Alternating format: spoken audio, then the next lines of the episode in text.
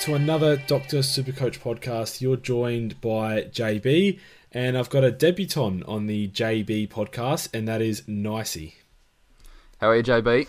Not bad, mate. Not bad. So, welcome to the Doctor Supercoach podcast. The season has begun, so it's good to get you in here out of the preseason trackies and onto the real thing. Uh, how'd your team track in the first week of Supercoach? Pretty good, JB. I'm pretty. I'm pretty happy. Obviously, uh, I think there's there's things that everyone would do differently if they had the time again. But I've uh, I've scored two three nine four in in the first week, so I can't complain. Um, obviously, we're going to make some uh, some changes to the bench and bring some bring some players in. We'll talk about some potential rage trades uh, soon. But um, yeah, pretty happy to to start with. What about yourself, mate? Yeah, I did okay. I was actually raging at my team on Sunday, so it definitely feels like Supercoach season has started. When you have a sour Sunday ruining your, your whole weekend, but I did some silly things uh, nicely. I put Finlayson on the bench for Naughton, which I hadn't had set that way all week until I heard every man and their dog was fielding Naughton. Didn't want to get stuck behind, but you know, when you succumb to peer pressure, you kind of deserve the lower score. and then uh, players like Tim Kelly on my bench after I loopholed Holman and was more confident in in Banfield doing well, so he was on my field. Uh, and then, uh, I mean, some other silly mistakes. You know, um, might have switched out a player that I was harping on all preseason for one who did well, as well per my expectations, but Sicily may have exited my team very, very late in the piece and made way for someone like Toby McLean, and I might have lost 30 odd points off it. So I'm, I'm a little bit sore, and I, I know if Pistol was here, he'd be getting into me quite a lot. But um, we won't harp on it nicely. We'll, we'll move on, and we'll move straight into the round recap. So uh, it was Richmond versus Carlton kicking us off here, and Richmond starting the season in good form. Nicey, I believe you're like me, and you had the vice captaincy on Dusty. How un you just can't not have Dusty in your team. How good was this start from him? Yeah, fantastic start from Dusty. 139 points, and I tell you what, with the um, with the vice captaincy option, a lot of people were, were a bit um, a bit annoyed at themselves for changing uh, the vice captaincy off Tommy Mitchell and, and loopholing Dusty. But tell you what, at the at the end of the day, it's only, you're only missing out on 28 points. I think uh, the difference is so you can't complain. I normally take on a if on a Friday night. I think if someone gets if your vice captain gets sort of 120 plus, I think you have to take it. Um, so so don't be too disappointed there if, if you jumped on Dusty. Um, and you you know you probably do it again this week. There was no guarantee for Mitchell. Obviously, none of us knew that he was going to get 167. And I was just talking to you off air before, mate. Uh, just realised I could have gone Buddy Franklin in my forward line as well. Got 175. So hindsight's a wonderful thing. I would have worshipped you if you went Buddy Franklin as your, your captaincy there. That would have been a, a, call from the stars. But yeah, you're, you're right. Dusty Martin's just a safe option. Uh, everyone locked him in as their, or a lot of people locked him in as their vice captaincy because you're almost guaranteeing that 120 plus, and we know he's got the ceiling to go much, much higher. So 139, very hard to ignore.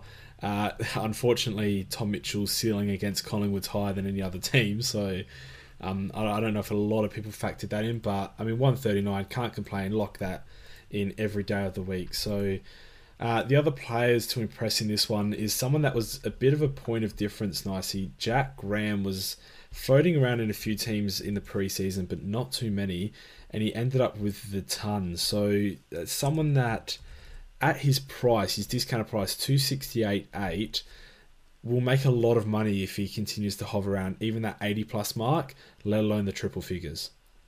That's it. I uh, I liked his game. Uh, very very um, unique option. Uh, had the seven kicks and six handballs, but it was the 13 tackles that really helped his scoring there, most by a long way. I think Conca had the second most, uh, along with Butler. They had seven. But um, fantastic if, if you can get a player that can put the pressure on like that. Um, there, it's just you know an asset to your team and, and bonus points basically. Yeah, definitely. And I mean, not a lot of people started him, but if he did, this is the perfect start. So he'll get that decent break even going into the second week. And as we know, that first score only stays in there for one week. So it's a little unfortunate he put out this ton uh, if it's going to be one of his highest for the season.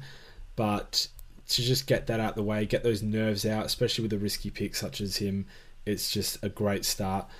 A player that was popping up on a lot of radars and uh, gained a lot of uh, energy leading into the uh, first bounce was Toby Nankervis. I think a lot of people realised last season that he was such a cheap option and scored so well, but sort of considered him as that bargain player. Yeah, if if the price is right. But then we sort of thought about it and went, well, this guy was averaging triple figures for much of the season, so why isn't he a good option to start, especially if he avoids that breakdown he sort of had towards the end of the season, in which he sort of uh, dropped out as the not being used to that first ruckman. But 95 points, nicey, and he's in your squad. What are your thoughts? Yeah, I, he was actually so he was my last trade before the opening bounce of round one. I got rid of Kreuzer with just, and I've been on Kreuzer almost like you in Sicily, but I've been on Kreuzer. Um, he just seemed to be not talked about too much in the preseason. A lot of people didn't consider him because of his high price, but um, I was on him from the start. But when there was a little bit of an injury doubt um, around his ankle, um, I thought better to play safe than sorry, and I've, I've gone Nankervis um, sort of in the hopes that Kreuzer went down early in the game. Um, but um, yeah, jumped on Nankervis at at 488. I think he's an absolute bargain, and he's someone that we can look to upgrade later in the season if he's not quite uh, not quite performing to our levels. But it was his JLT game that he played with Soldo and still scored exceptionally well. I think he was you know well above above the hundred mark, and, and I just thought um, as soon as Soldo wasn't in this side, um, I just locked him in. Um, as soon as I decided to get rid of Cruz. Yeah, and he finds his own ball uh, with the 14 disposals. He actually gave away five free kicks and only received two of his own, so he's not going to ruck against one of the best ruckmen in the competition every week. If he can lower that free kick count uh, to more, three, uh, well, four in his favour and just a couple going the other way, then I mean he's looking at a decent ton, and that's exactly what you need from your ruckman. I hope he doesn't cost you a trade later on, because um, obviously he's looking like a premium option. Uh, those that have Ryder, who we'll talk about later, he could be one of your top three options uh, to get in for that Ryder injury. Absolutely. And then we can look at a couple of others like Josh Caddy, 84, and Kane Lambert, 71. A lot of preseason hype for these two lads. Didn't start off as they should have, but 71 and 84, not the end of the world. Hopefully, they can back it up next week with a bigger score. And nicely, Brandon Ellis, only 51 points from him, didn't have a good JLT season whatsoever. That didn't deter some people. What are your thoughts with those of uh, the, the owners of Brandon Ellis? Well, I tell you what, I think as you were talking about with uh, with Caddy and uh, who was the other one we were talking about, Lambert. Lambert. Um, you wouldn't be, as you said, you wouldn't be disappointed um, with those scores. Well, you know, again, hindsight's a wonderful thing, but um, you'd, you'd definitely hold on to them. Brandon Ellis, as you said, not a good preseason, and uh, and only the 51 points. He might be one that you sort of look to offload to, to you know, maybe like a um, some other sort of, well, you could go anyone basically um, if you've got the cash. Yeah, he's priced fairly highly, so someone that you may have missed out on, like Kade Simpson, who scored really well in the alternate uh, alternate team in this game. But I mean, um, I, I think a lot of people that have Brandon Ellis, and he's only in two percent of teams. His percentage dropped way more than I expected it to drop. I thought it was much higher. But those who do have him, I expect will be hoping for a bounce back game. Otherwise, yeah, maybe looking at a correctional trade very early in the season. Speaking of Kade Simpson, 150 Supercoach points in this game, 35 disposals, was taking the kick outs. Um, there's not really a lot more you could say about Kade. He looks like his old safe self and should even improve on last year's average if he keeps playing the way he is. Yeah, for sure. And with Docherty out, obviously he's a he's a good option down back. You, you probably wouldn't want both of them in your sides, but um, Kade Simpson, as you said, very very safe. He's he's missed only about I don't have the stats with me, but he's he's missed not many games in the last however many years he's been playing, thirteen years or whatever. He's uh, he's a yeah very very consistent player. He's, he's the new Brett Deledio. Um, let's just hope he doesn't go down that road. But um, yeah, he's uh, a safe option and probably one that uh, i am sort of regretting not going over over uh, Michael Hibberd down back. Yeah, and he was uh, Kade was someone that I had in my team. Uh, well, for the for the starting team that I had, and he just sort of filtered out. I mean, a lot of people didn't end up going with a D3, myself included. And I mean, just some something's got to make way, but it does hurt when they do and, uh, go and score that. So um, the stat that you're alluding to is since 2006, Kade Simpson has missed five games. So that's, that's in about that's go. in about 12 seasons of football. So um, I think wait seven games, seven games. Um, but yeah, incredible stuff by Kade, and he looks like he's not missed a beat either. Now, someone that was on a lot of people's radars, not only on their radar but in their team, 20% plus ownership for Patrick Cripps. And the 130, he had 36 disposals, seven tackles, uh, even manager behind, but contested possessions were 25 with nine clearances. Only 130 though, Nicey. Is this something that we're, we're scratching our heads at? 66% disposal efficiency, something that we're not liking from Cripps? or something that we're loving considering you can improve that disposal efficiency. I've talked about this in one of the earlier podcasts, and I think my problem with Patrick Cripps, well, not my problem, but the issue with Cripps is his ceiling could be a lot higher, but he tends to handball the ball a little bit more, like the Tom Mitchells. But when they're getting, you know, 30 plus disposals, I don't think it matters. Yes, there's points there that they could be scoring, but I, I think, yeah, when he's racking up that many disposals, same as Tom Mitchell, same as arguably Matt Crouch, who tend to handball the ball a little bit more than we'd like. When they're still, we can't complain with 130, can we? Really? No. Well, I mean, some people can, but probably shouldn't. Yeah, uh, and yeah, the other the other Carlton young talent, Curnow and Marchbank, both massive points of difference. I I have a person that I know who did start Marchbank because of his good JLT season. Yeah. And then another, well, that same person who's been harping on about Charlie Curnow all preseason, and traded him out for Lambert before the, the game. Oh so no! Almost almost like my Sicily to McLean trade. they were very very upset all weekend, so not ideal. But then we look at Matt Kreuzer from this one. 74 Supercoach points, obviously sat out most of the second half. Um, if he misses a game or two, it could be a bit of a head scratcher for owners, but it's not looking likely. It looks like it was very precautionary for Big Cruz. Yeah, sounds like he will play this week. The latest I've heard from uh, from the Carlton Footy Club. Um, so hang on to Kreuzer. The problem, the, well, not sorry, not the problem. The benefit of having Kreuzer in your side is that if he does not make it this week and you decide to offload him, you can literally get anyone because he's the most expensive ruckman. Um, so it's not an issue there. Yes, you're burning a trade early in the year, but uh, it's not the end of the world, and you'll have cash left over to, to spend on you know whoever else. Yeah, exactly. That's the perks of being the highest priced ruckman. And then we have a look down the list at Paddy Dow, so a popular rookie decision, and he went 35 super coach. He didn't show a lot of promise in the JLT. He looks like a great player, don't get me wrong, but for super coach scoring wise, maybe not the type of player that we want to be hopping on this early. But again, we'll give him another week and see how he progresses. We'll move on to the next game, and that was Essendon versus Adelaide. I personally was uh, very happy with this outcome, Nicey, being a Port Adelaide fan. Uh, but yeah, I didn't. No I didn't tell anyone about it. It's okay. I kept it to myself um, until now, of course. But then we have a look at the Essendon Bombers team, and someone that uh, a few people started actually was Andrew McGrath, 102 Supercoach points. It's just something out of nothing from McGrath, and he looks like he's going to have a big second year. I didn't see him near that back flank, so a forward slash midfield role looks like he's is in order for him. And is he someone that should be popping up on our radars if he backs this up again? He'll be on our radars, JB. But but one thing I am very conscious of with second year players is those second year blues. He started the year off, off well, but don't go jumping on him just yet. Have a look, see how he goes at least in game two um, and and we'll go from there. We'll assess from there. But um, yeah, looking like a good role for for Andy, and uh, yeah, we'll we'll assess as the season goes on. I think. Yeah, and 388k, he's owned by 12% of teams, so quite the incredible ownership considering obviously the second year blues is, is quite big amongst people. Yeah, absolutely. Uh, and then we'll we'll go down the list a bit here nicely. And Michael Hurley, 100 Supercoach on the dot. He went way under the radar in the preseason, but we know what he can do. And I don't know if there's a player of his size that can rack up the ball as much as he does 28 disposals.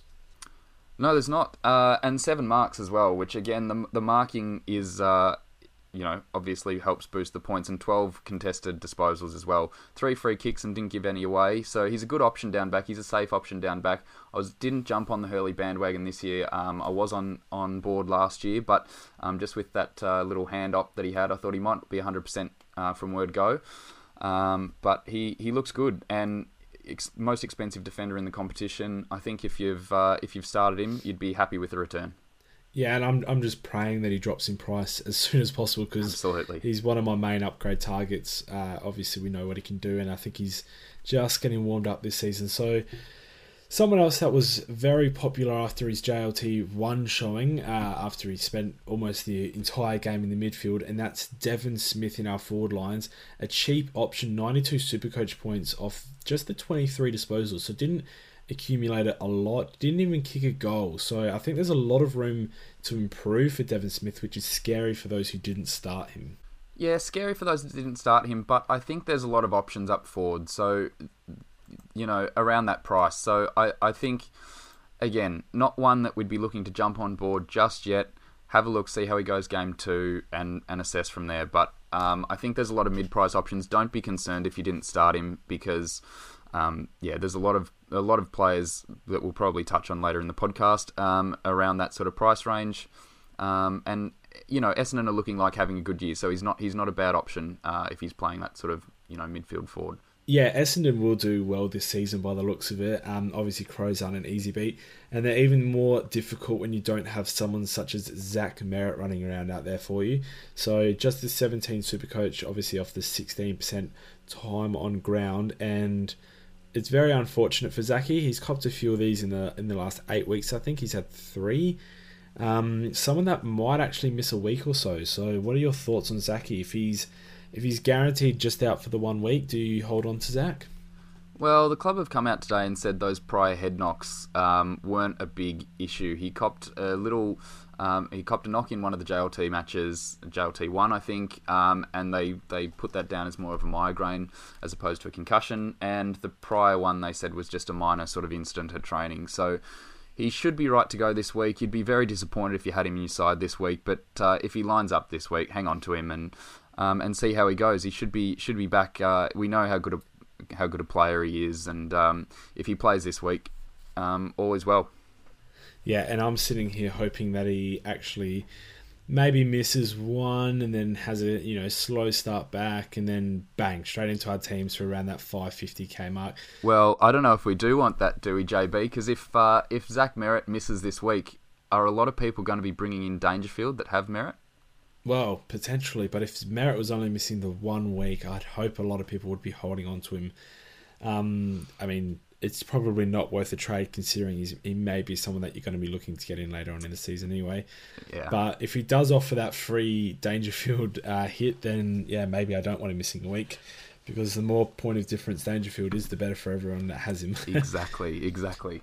uh, we'll move on to the Adelaide Crows, and Rory Laird just did Rory Laird things. There's probably no point even discussing him.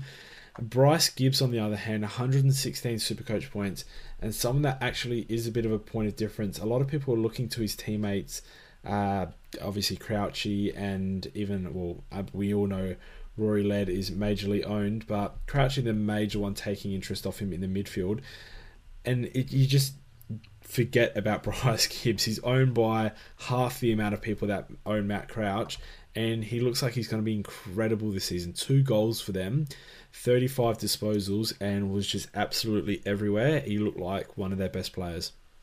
Absolutely, and it'd be interesting to see the impact that Bryce Gibbs' inclusion does have on a player such as Matt Crouch. Matt Crouch was down a little bit this um, this game, 105. Not a bad score, but probably uh, when we're paying 600 plus of him, we'd probably be wanting sort of 110, 120s at least. Um, but um, yeah, interesting. Both playing obviously inside midfield roles, but Bryce Gibbs was outstanding, winning his own ball, had 13 cont- uh, contested possessions uh, and seven clearances, along with Crouch, had uh, seven clearances as well. Um, so both clearance kings. Um, but Bryce Gibbs, uh, interesting. We talk about that kick to handball ratio. Had 21 kicks and 14 handballs. Crouch 18 kicks and the 23 handballs. So there's a little bit, uh, little bit of um, the reason in the differential of scoring. Yeah, and it's crazy to see Bryce actually get 68% disposal efficiency as compared to Crouch's 80%. But Gibbs' ability to hit the scoreboard, which he's been able to do for pretty much his whole career, as opposed to Matty's, uh, which he hasn't exactly developed yet. He does he does hit it a little bit, but not not really as much as he can. Um, I think that'll be a big point of difference in their scoring as well. So good to see Bryce start well at his club, that's for sure.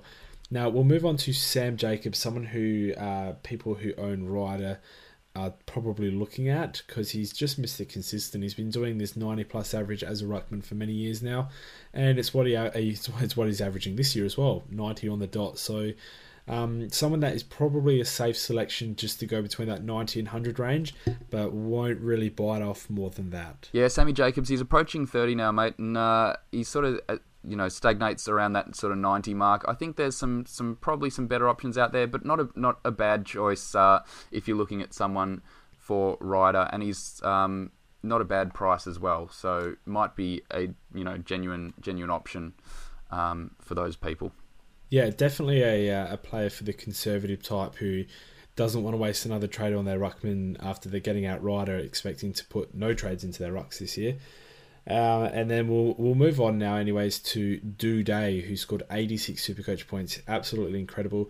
He wasn't looking great early, but definitely got amongst it late. Was robbed of a mark from uh, his teammate. Uh, I think it was Matty Crouch that robbed him, or Sloan. I can't remember, but um, definitely deserved 90 because that mark should have counted, but just great to have on our field, anyways. Yeah, for sure. And he's probably one that you'd be looking to get in. If you didn't start him, I'd probably be looking at um, getting in those those rookies early this week. Um, just for the fact that there might be some stuff that comes up, you know, the week after that you've got to attend to more. So if if there's any of these sort of rookies that have scored 80 plus that you don't have in your side, I'd I'd be thinking about bringing them in this week. Yeah, and Doedee does look like a no-brainer. So if he's as long as he's selected this this week, which uh, we all know he should be, uh, he's definitely someone that you could be using a corrective trade on if you haven't got him in. Someone that could definitely wait another week is Lachlan Murphy. May not be named this week, but maybe shined shined upon considering uh, the Richard Douglas ban and some other little niggly injuries that they received. But 32 Supercoach points, basement price someone that we could be getting in, but I mean, if you've missed out on him, it's probably not that big of a deal. Yeah, and we'll jump into the next game, which is St Kilda versus Brisbane. St Kilda taking the chocolates in this one, and a very reliable player, hopefully for the season to come, because he's in my forward line nicely, and that's your boy Jack Billings, 133 super coach. And just off the 26 disposals, kicked two goals, three. So his goal kicking may not have been fixed, but it might not matter. That's it, JB. My my man, as he said. Uh, also had the 11 contested possessions, which has helped his scoring uh, quite a bit there as well. So the 18 kicks and the 8 handballs. He's done well, uh, JB, uh, the other JB. Um, and uh, and yeah, let's hope that he can uh, continue that form throughout the year because um, yeah, I think he'll be probably one of the top scoring uh, forwards this year if he, as you said, fixes that goal kicking. Benny Dixon down there at the Saints, the goal kicking coach, um, number one pet project I think uh, Jack Billings. So hopefully, if he can start converting some of those set shots, uh, it'll be uh, upping that ceiling even more. I think it's ex- exciting times down at the Saints. Yeah, and that would be brilliant for those who own him like myself. I think a few people may have missed out. But obviously, uh, there's always those upgrade targets. Hopefully, it doesn't get too far out of reach in price. Now we'll move on to Shane Savage, who gained a lot of preseason hype, especially considering his JLT. I think he averaged something like 120. Now, if you're expecting that from him, uh, you are sorely disappointed with just the 92. But I say just the 92. He is a defender and he is looking like a very good option. He had 24 disposals, seven of them were from marked kicks, and just looked like a good halfback option. I think he was even uh, attempted to be tagged, so really good signs if that was the case. Yep, absolutely. He's in my backline as well. I, I jumped on board the bandwagon. For someone that uh, doesn't read a lot into preseason form, I certainly do tend to get sucked in.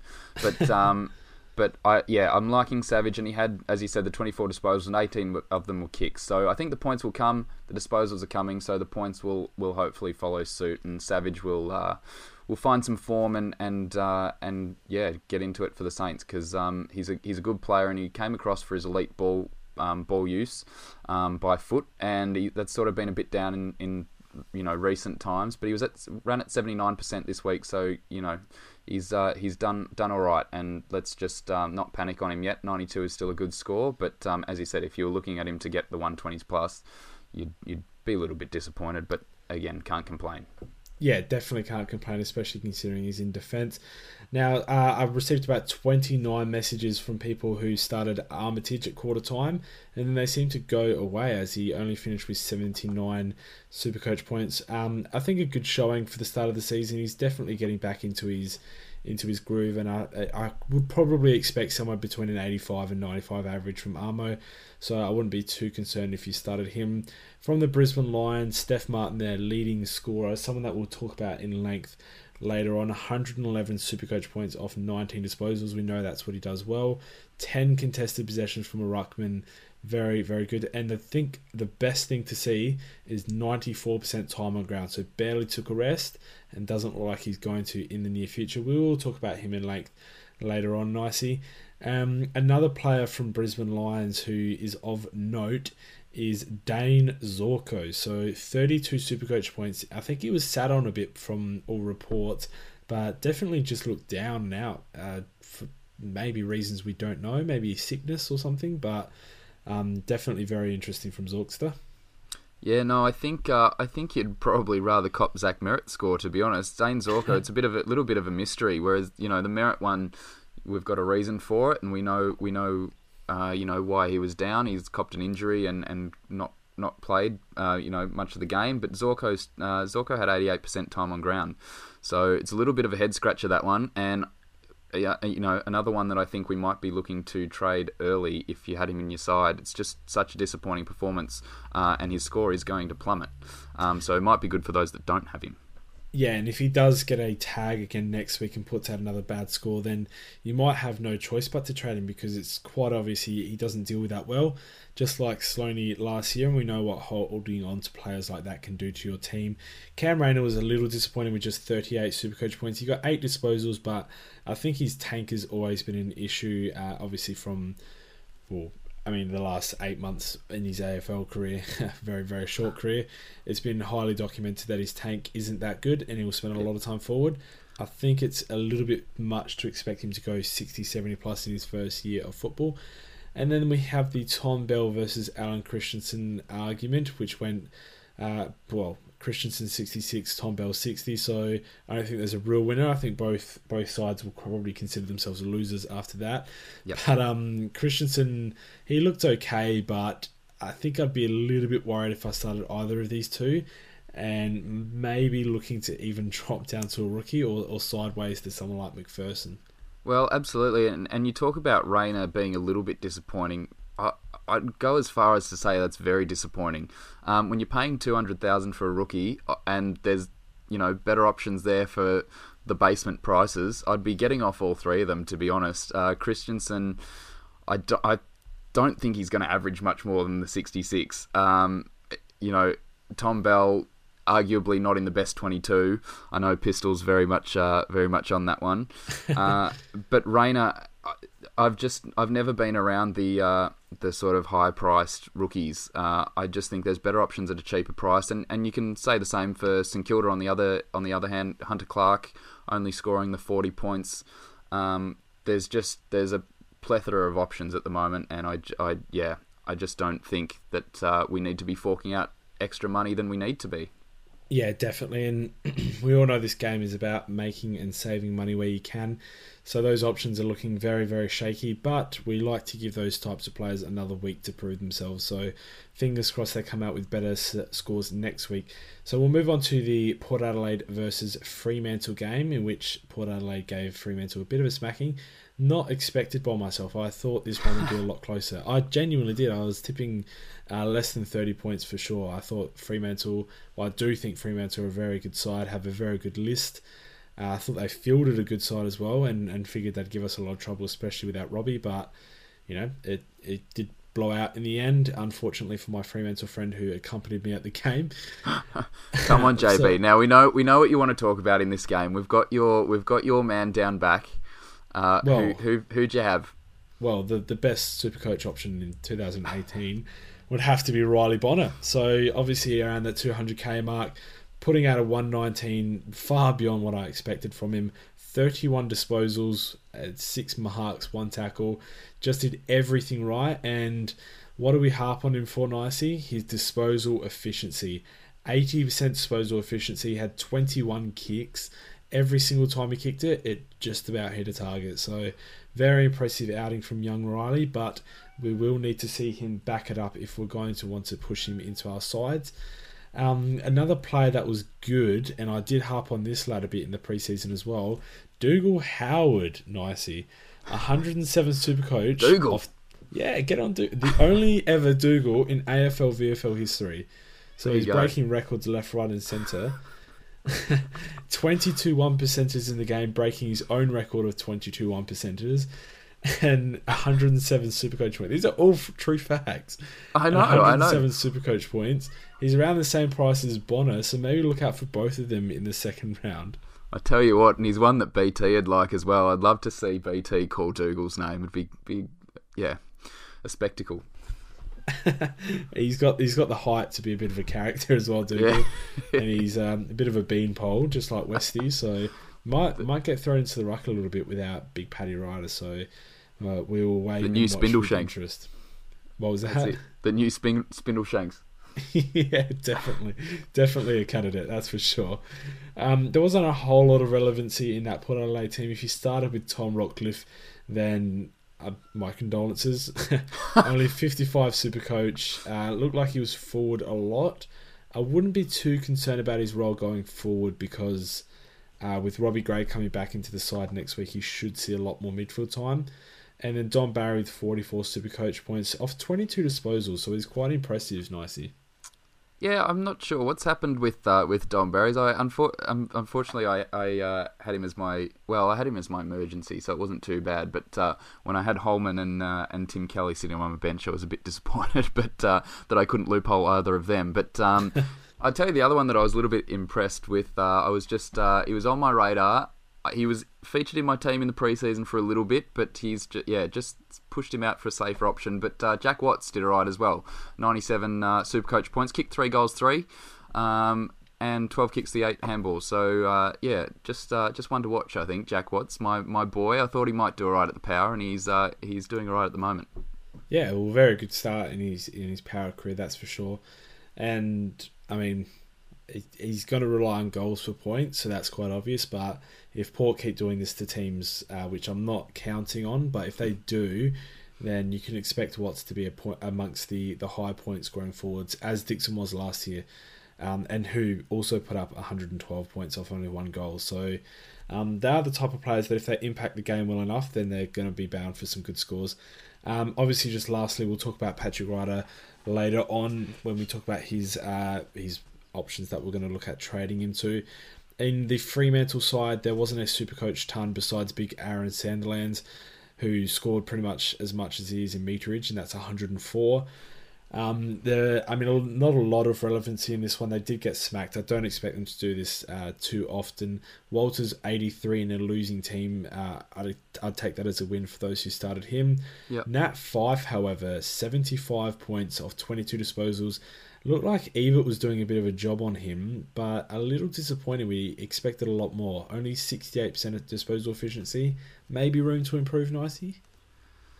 Touchwood JB, the 75 is going to be his lowest score of the year. He will bounce back, don't worry about it. Freo, as you said, they got pantsed basically. Uh, they'll be back, and Nat Fyfe will be scoring like we know he can. Uh, next week, I'm going to put him in for the ton, and I tell you what, you're on the, uh, what was it? The You you pledged 10 bucks uh, every time Higgins, Higgins was it? Yeah, uh, Higgins scores below 100. I'll pledge 10 bucks every time Nat Fyfe scores below 100. Hey, are you going to make up this one? Uh, from round two. no, I'll put, no, I'll put in. I'll put in. No, that's, that's fine. That's, fine. That's fine. No pressure. No pressure. It's a very good cause and a very good pledge. I do appreciate. it. I think Pistol's looking to do one himself, so um, we're all we're all getting in. Obviously, Chizo has the donate for donuts, which I expect him to cop a lot of, considering his basic Supercoach talent. And then Pistol, obviously, still thinking of one uh, lacks originality. So Um, we all know how, how those lads operate.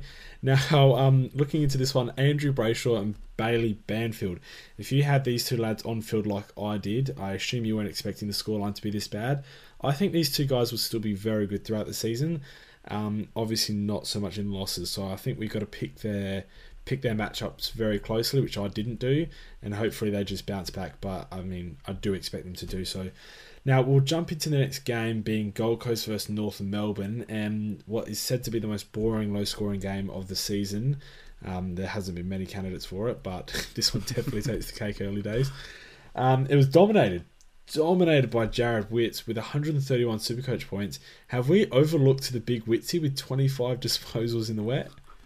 We definitely may have. Uh, I I think, uh, as you said, yeah, um, in the wet as well. To do to do what he did was uh, was pretty phenomenal. Had 34 hitouts, um, which you know, bonus points basically, um, and uh, the four kicks.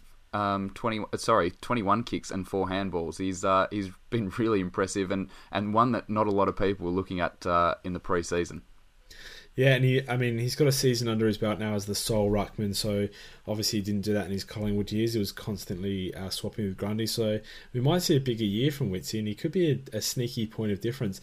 Now, uh, Gold Coast's team doesn't have a lot more relevancy. Aaron Young scored very well, but I mean, I'd expect that to be a, a very high score of what he will get during the season. I mean, Gold Coast won, so I don't know how many people were expecting them to do that too often, but good from Youngie to start his career there well. We'll move on to North Melbourne, however. They had Todd Goldstein with 105. He did start very well, then dropped off a bit.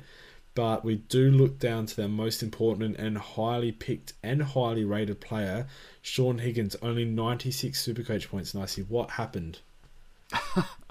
Your man. Uh, not sure, mate. He's uh, he's gone at fifty two percent disposal efficiency, which is not uh, not like Higo at all. Um, but the fourteen kicks and seven handballs, wouldn't worry too much about it. For for to go at fifty two percent and still crack uh, well almost crack the ton. Um, Higgins will be back, and, and it was a you know it was a terrible day. They were they were playing in a puddle basically, um, so you can understand that. But um, yeah, I think uh, Higgins will bounce back, your man, and you won't be having to donate too much too soon, mate. I think uh, I think you'll be safe.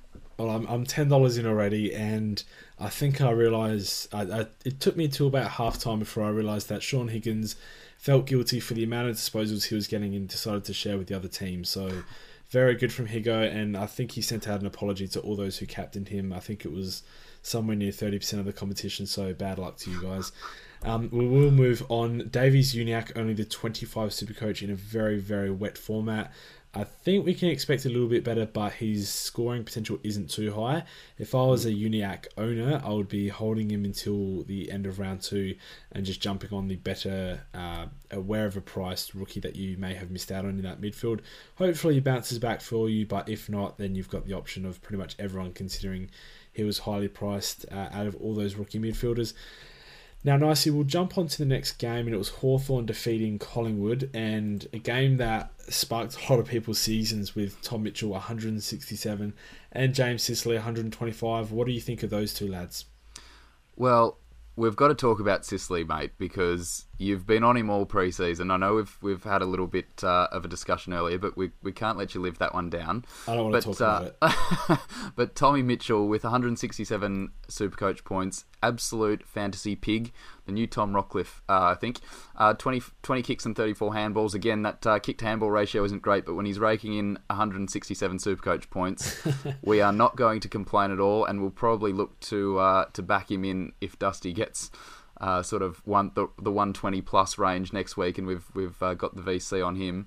Uh, depending on the fixture, I haven't actually seen that one yet, but um, uh, I think uh, Tommy Mitchell is just you know going to do what uh, Tommy Mitchell did last year, and if you don't have him in your side, bad luck. Yeah, and I think one of the most impressive stats of everything uh, if we ignore the 54 disposals and 27 of them being contested, 92% time on ground for a midfielder that gets so much of the ball and is obviously running to space so often, getting getting in great positions.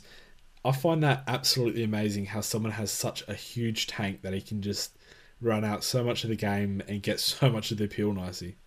Well, that's it. And uh, I tell you, well, you know, it is it, it's a fantastic effort, and let's not take anything away from Tom. But Collingwood, uh, they didn't touch him, um, so I think uh, you know it's the second time he's he's had the 50, 50 touches against the Pies.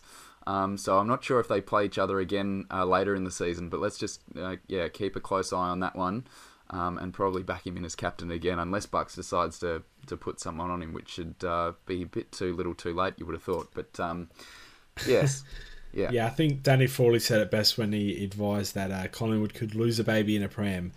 That's how that's how much attention they pay to Tom Mitchell. So, um, if someone's tortured you for that many Supercoach points and that many disposals in your last however many outings, you'd think you'd send someone in the general direction of him. Uh, maybe put someone on the same pitch as him at all. You know, any danger of you know getting anyone near him. Just a bit of body contact, maybe anything. Uh, I don't know if he was tackled for the match. Uh, no. his clothes look cleaner than when he walked onto the pitch. So interesting stuff from Collingwood, but we won't bag him too much. I'm sure they have a lot of listeners. Um, now, James Sicily is the man we will discuss. 125 Supercoach points, 26 disposals, 17 of them, sorry, 17 of them kicks, 7 of them marks. Uh, two of the tackles only gave away three kicks and received three of his own. 11 contested disposals. 84% efficiency.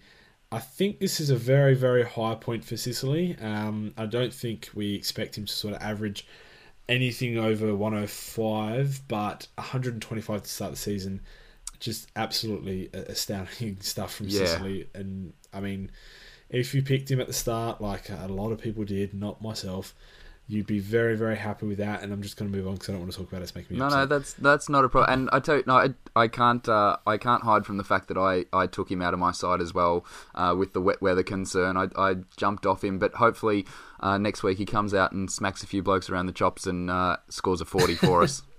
That would be ideal. I, I would appreciate that a lot. Um, we'll jump into the collingwood side. A couple of their rookies were well, one was very good, one was a little subpar. Sam Murray, 72 super coach off his debut game. Uh, very, very impressive young kid, Sam Murray. 12 kicks, 7 handballs, went at 73% efficiency and only played 69%. So if he can improve that a little bit, eight contested possessions, two free four. Uh, he, he was very, very impressive and someone that we're going to be having on our field for much of the first half of the season. And then there's Jaidyn Stephenson at the elevator price, only 62. Not bad for a forward score, but not great for what we're paying for him. And I think that's just about it from that one, nicely. Not a lot of relevance in that game. So we'll move on to so we'll move on to the next game, and that is GWS versus Western Bulldogs. And we talked about pantsings earlier. This was a pantsing. So GWS didn't look like they were going to take off for much of the game and ended up winning by 82 points a lot of their players didn't look like they got out of second gear. This team is scary, nicey. And if you had the triple threat like I did, that being Toby Greene, Stephen Coniglio, and Josh Kelly, you would have been very impressed with their scores 131, 129, and 116 respectively. A lot of people got in Dylan Shiel after his JLT, weren't disappointed. A lot of people got in Heath Shaw after his JLT, were not disappointed and it was just Finlayson 87. We could talk about the whole entire team, and it was just incredible from top through to bottom. I don't think a lot of people expected Giles Langdon to do very well, but 47 was still good, and he'll definitely hold his spot in that side considering uh, the amount of pressure. Actually, did six tackles in the forward line is excellent. Have a chat about GWS as a whole, nicey. How many players can we get from this team? Not enough, mate. If uh, if the the buys weren't uh, weren't a factor coming up, we could, as you say, nearly rock the whole side. Um, you could argue the same for for a few of the sides at the moment. But um, Toby Greene, the uh, the top player that a lot of people would have in their forward line, I jumped off him last minute. Oh, no. um, decided to bring in uh, a double. I just with the rookies, the structure of my side was looking a bit uh, bit lopsided, and I just decided to try and bring in a few more um, sort of seasoned players. I brought in uh, another man for the Western Bulldogs, uh, Luke Dahlhaus for Toby Greene, as well as Christian Petracca. Um, so yeah, not a not a well, not a bad move, but not uh, one that I probably yeah in hindsight regret. But um, yeah, um, Stephen no, Coniglio, it could work out. It could work yeah, out. it could work out. time. Exactly. The maths the maths works. Um, Stephen Coniglio uh, was good with 129 Supercoach points, one that everyone will be rocking at that sort of mid-price range. 21 kicks, 11 handballs, uh, and the two goals, importantly, was uh, was a good return for him. Uh, and Josh Kelly um, was the other one that I, uh, you know, impressed impressed me. Um, no surprises there, really. 12 kicks and 17 handballs. Again, another two goals. Uh, 116. He looks like he will continue his form from last year, which is good to see. Yeah, and he's in the elite category and, and won't slow down. I wouldn't expect, especially considering we could expect GWS to do this to uh, many more teams, uh, considering their pure talent on their list. Now we'll look over at the Western Bulldogs. Macrae, an interesting point of difference, 120 super coach, very well played from him. Toby McLean, another point of difference, 91 for himself, 85% efficiency, helped that out a lot. Uh, a lot of clearances, 8, and a lot of contested possessions, 11. So his super coach to dream team ratio was very high. And then Dahlhaus 88. Those two players uh, I just mentioned will be receiving more midfield time as a result of the unfortunate injury to Tom Liberatore. So good for owners of those two.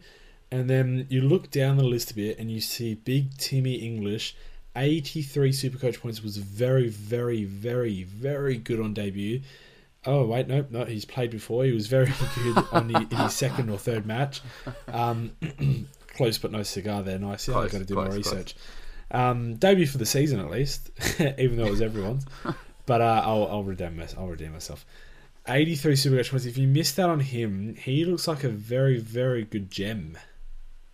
He does. Good, uh, good little bench option there. Um, that uh, you know you might be might be wanting to have a look at. But um, yeah, the 83 Supercoach points and 12 hitouts. Um, just just be careful with Tim English. I'm not sure that scoring will continue. Um, he's obviously uh, a bit of a uh, second second ruckman, so just see how he goes with uh, with Jordan Roughead and Jackson Trengove there in that side as well. Um, but yeah, good good return, and you, you would be uh, would be happy if you had him there uh, on your bench or on or even on the field. Yeah, and one to watch for round two as well. If you did miss out, I wouldn't be trading him in this early. Bontempelli was disappointing with 63 Supercoach points. We expect him to bounce back. I wouldn't be too concerned. Aaron Naughton with just the 25. We'll talk about what to do with your underperforming rookies a little later on. So we will jump to the Demons versus Cats game, and this one was very, very tightly contested. Max Gawn had a chance to win this one after, well, at right before the siren. 139 Supercoach points from Big Maxi, though. We can't really complain. And his partner in crime, 123 from Clayton Oliver. Very, very impressive. And then we could go down one more, Petracca, the 95. So if you started with any of those three, I think you just got a massive tick in your book. Well, I think so, and, and like I said, I did start with uh, start with Petracca, and um, I he was one that hadn't even come into my consideration uh, until the Viney uh, and Tom McDonald injuries sort of popped up, and I hoped that he'd be spending a little bit time in a little bit more time in the midfield uh, because of that, and he seemed to a little bit, but he, he still looked good up forward. He had the um, the one goal, three behinds. Should have kicked, uh, should have converted a few more of those. There were some pretty easy shots um, that would have taken him up over the hundred mark. Um, but yeah, Petracca, good option. Clayton Oliver, no surprises again. Looks like uh, like as we were talking about with Josh Kelly. Just looks like he'll continue on from last year. And uh, big beanpole Maxi Gawn, uh, 139 Supercoach points. It's uh, he's off the durries and he's he's slimmed down a little bit. So um, and he's yeah. definitely locked into everyone's side. Yeah, he's absolutely the number one ruckman of the competition. Yeah, definitely. Very well said. And uh, Hibberd was a little bit disappointed, but he stormed home very well for them. I think we can expect that second half to be more of the norm for Hibberd. He took a little bit to warm into it. And then someone like Bailey Fritsch, who scored pretty much exactly what you would have predicted him to do, and that was the 60 on the dot. So, in fact, if I had a prediction for Bailey Fritsch, it would have been 60 on the dot. So, he started very well, uh, got himself amongst the goals very early. Hopefully, he can hit the scoreboard a little bit more, but it was good to see him score 60 with only the one goal. So, we'll move on to Geelong, and Tim Kelly was just on another level, and I think we actually need to have a little bit of a chat about him, Nicey. Yeah, for sure. Unfortunately, as I said earlier, he's one that uh, sat on my bench and didn't even wasn't even granted the uh, the rank of emergency um, which I was spewing about, obviously, with him and Holman uh, sitting on my bench not scoring. But um, yeah, Tim Kelly really, really impressive on debut. Didn't look out of sorts at all. Um, had the 10 kicks and 17 handballs. His pressure acts were really good. Kicked the one goal, um, 13 contested possessions, and 91% time on ground, which was just fantastic to see from the mature age recruit. Along with uh, he and uh, a few of the other boys, the older older boys, Sam Murray, for example, from Collingwood. They're just uh, they're doing doing us proud, the uh, the mature age recruits, and they're the ones that uh, at that low price to get around. I think rather than the uh, the higher draft picks, um, look to Tim Kelly to just just find that you know park park in that midfield eight spot permanently for the rest of the year. I think nearly. Yeah, and well, I, I mean maybe not park there, but he'll definitely be a good bench option and he'll make us a lot of money. Uh, someone that looks like he'll make some serious money is Fogarty, which a lot of people weren't really expecting to go well. 82 Supercoach points is a very good return for him. I wonder if he will be one to calm down when danger returns. Gary Ablett Jr., 93% time on ground, so definitely no injury concerns for him. 116 Supercoach points in his typical 39 disposal, 5 mark, tackle, goal, contested possession beast game and then Selwood the 125. So it'll be interesting to see who steps down of those few that we've mentioned uh, once Danger returns.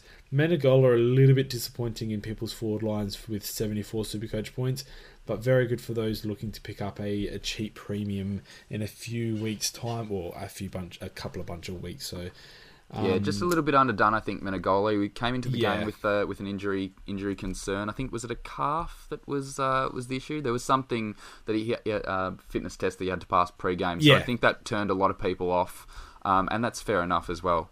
Um, yeah, I think look right. look for him to improve. I think it's probably going to be Mitch Duncan is the one that uh, probably goes down a little bit when um, when uh, Gary, um, sorry, Patrick Dangerfield comes back into the side. Uh, and in fact, with that with that midfield, and uh, if Duncan's not getting the midfield minutes, I can sort of see him jumping on a GWS or one of those um, one of those bandwagons in the in the near future. Just got to be very Ooh. careful, Geelong, how they uh, how they approach this uh, this stacked midfield situation because I think Early there might be a lot of yeah, I think so. Just let's write that one down and keep it uh, yeah keep it close. But uh, unless yeah, it doesn't happen, in which case yeah, well, bring this, it up to us again. That, yeah, that, well, that's it. But just uh, be very interesting to see, in all seriousness, how this Geelong midfield does function. Um, yeah, as sure. a unit. Yeah. Yep, and now we'll move on to the last game of the round, which was West Coast losing to Sydney.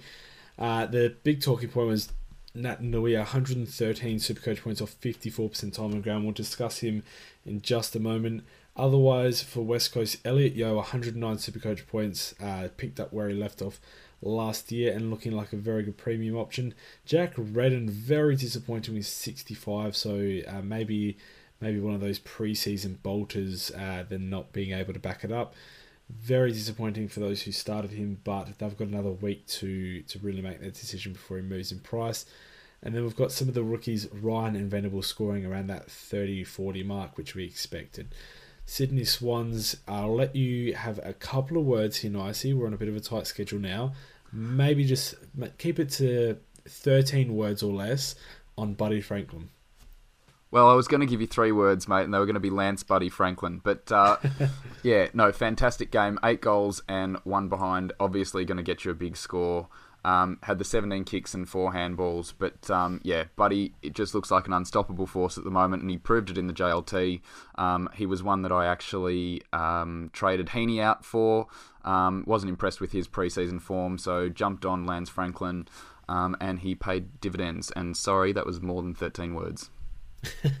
Definitely more, but I think it was worth it. Now, uh, you gained 70 points from that trade, but I wouldn't be too concerned if I was a Heeney owner because he looked very good with the 26 yeah, disposals. Absolutely. Yep. Should have got 120 plus, but had a very quiet last term. Luke Parker, if you started with him uh, and risked it with his dodgy buy, 149 super coach, absolutely exceptional work from him. Looks like he's back to his absolute best. And then Jakey Lloyd as well, 119, and that's just the the Sydney way. They've got four or five players that could all turn up quite easily every game, and four or five options that we might end up with all of them in our Supercoach team. So astounding work from them and those players. I mean, Luke Parker's ceiling is looking like it's back to its best. So I think he's the one that excites me the most out of that that quartet there. So what we're going to do now, at nice, is we're going to move on and discuss some of the real big discussion points. Uh, we'll try and smash them out fairly quickly because we're on a, a short schedule here. So uh, first of all, Paddy Ryder, I just want you in. We'll, we'll narrow this one. We'll put this one up a bit in thirty words or less. I want to hear your best option for Paddy. Paddy, uh, either I would be going having a look at either Nankervis, um, four eight eight. You've got that extra cash um, to spend um, once you do that trade. So Nank looking solid. Otherwise, Nick Nat I think is fantastic. The only concern with Nick Nat is I think he's not 100% right. As he said, only the 50 was it 54% game time. Yeah. Um, he's obviously not 100% right, but I tell you what, 113 Supercoach points uh, in that time just shows you what he can do. Yeah, and in the limited game time, I don't think West Coast will be letting up with that limited game time anytime soon, which is what concerns me. If he doesn't be completely 100% dominant in the next four weeks, he may have some scores sub 100, and that's where I'm looking for someone like Stefan Martin to really put the, the distance between him and Naitanui. So in these next four rounds, it could be the decider as to who will be the, the second or third best ruckman. And I'm, I'm counting on Stefan to just keep on getting around that 100, 110 mark, whilst Naitanui might put out a couple of 80s uh, while he really gets his body right, which is nothing wrong with Naitanui. I think he's an excellent player and, an excellent pick, but I think there's also that uh, element of risk with his his knees, uh, potential rest.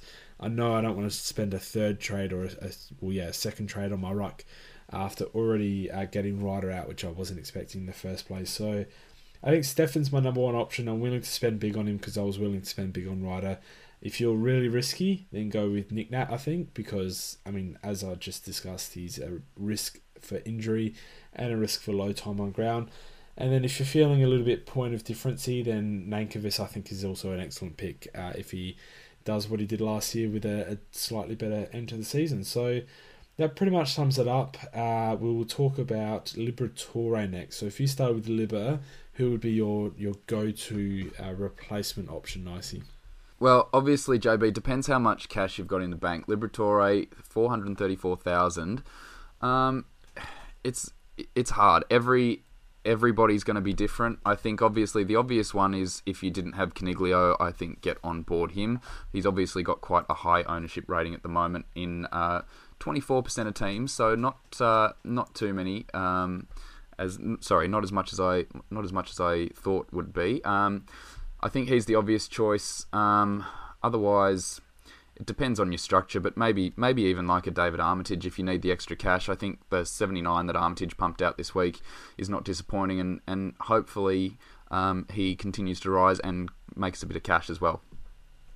Yeah, and I think Armitage is the most obvious if you don't have the money to go up to Coniglio. Um, personally, I wouldn't mind looking at making a bit of money, especially if you missed out on Dangerfield and you want to get him in as soon as possible on getting in someone like Jack Graham. So obviously scored the 100. Looks like he, he has the potential to hover around that 80 average and will make you some very fast cash. Otherwise, just just look at who you've probably missed out on. I think Coniglio will be a very popular trade, and, if you could make some money elsewhere, maybe you're stuck with both Ryder and Liber. So if you can go Ryder down to someone like Nankervis and then Liberatore up to Coniglio or even higher up to Cripps, then uh, like you could do a multitude of things. So it's it can be very player specific. Maybe if you've got some questions as to what to do with Liber, flick us an inbox or uh, send us an email, obviously at drscpod at gmail.com. So um, there's definitely some options there for you.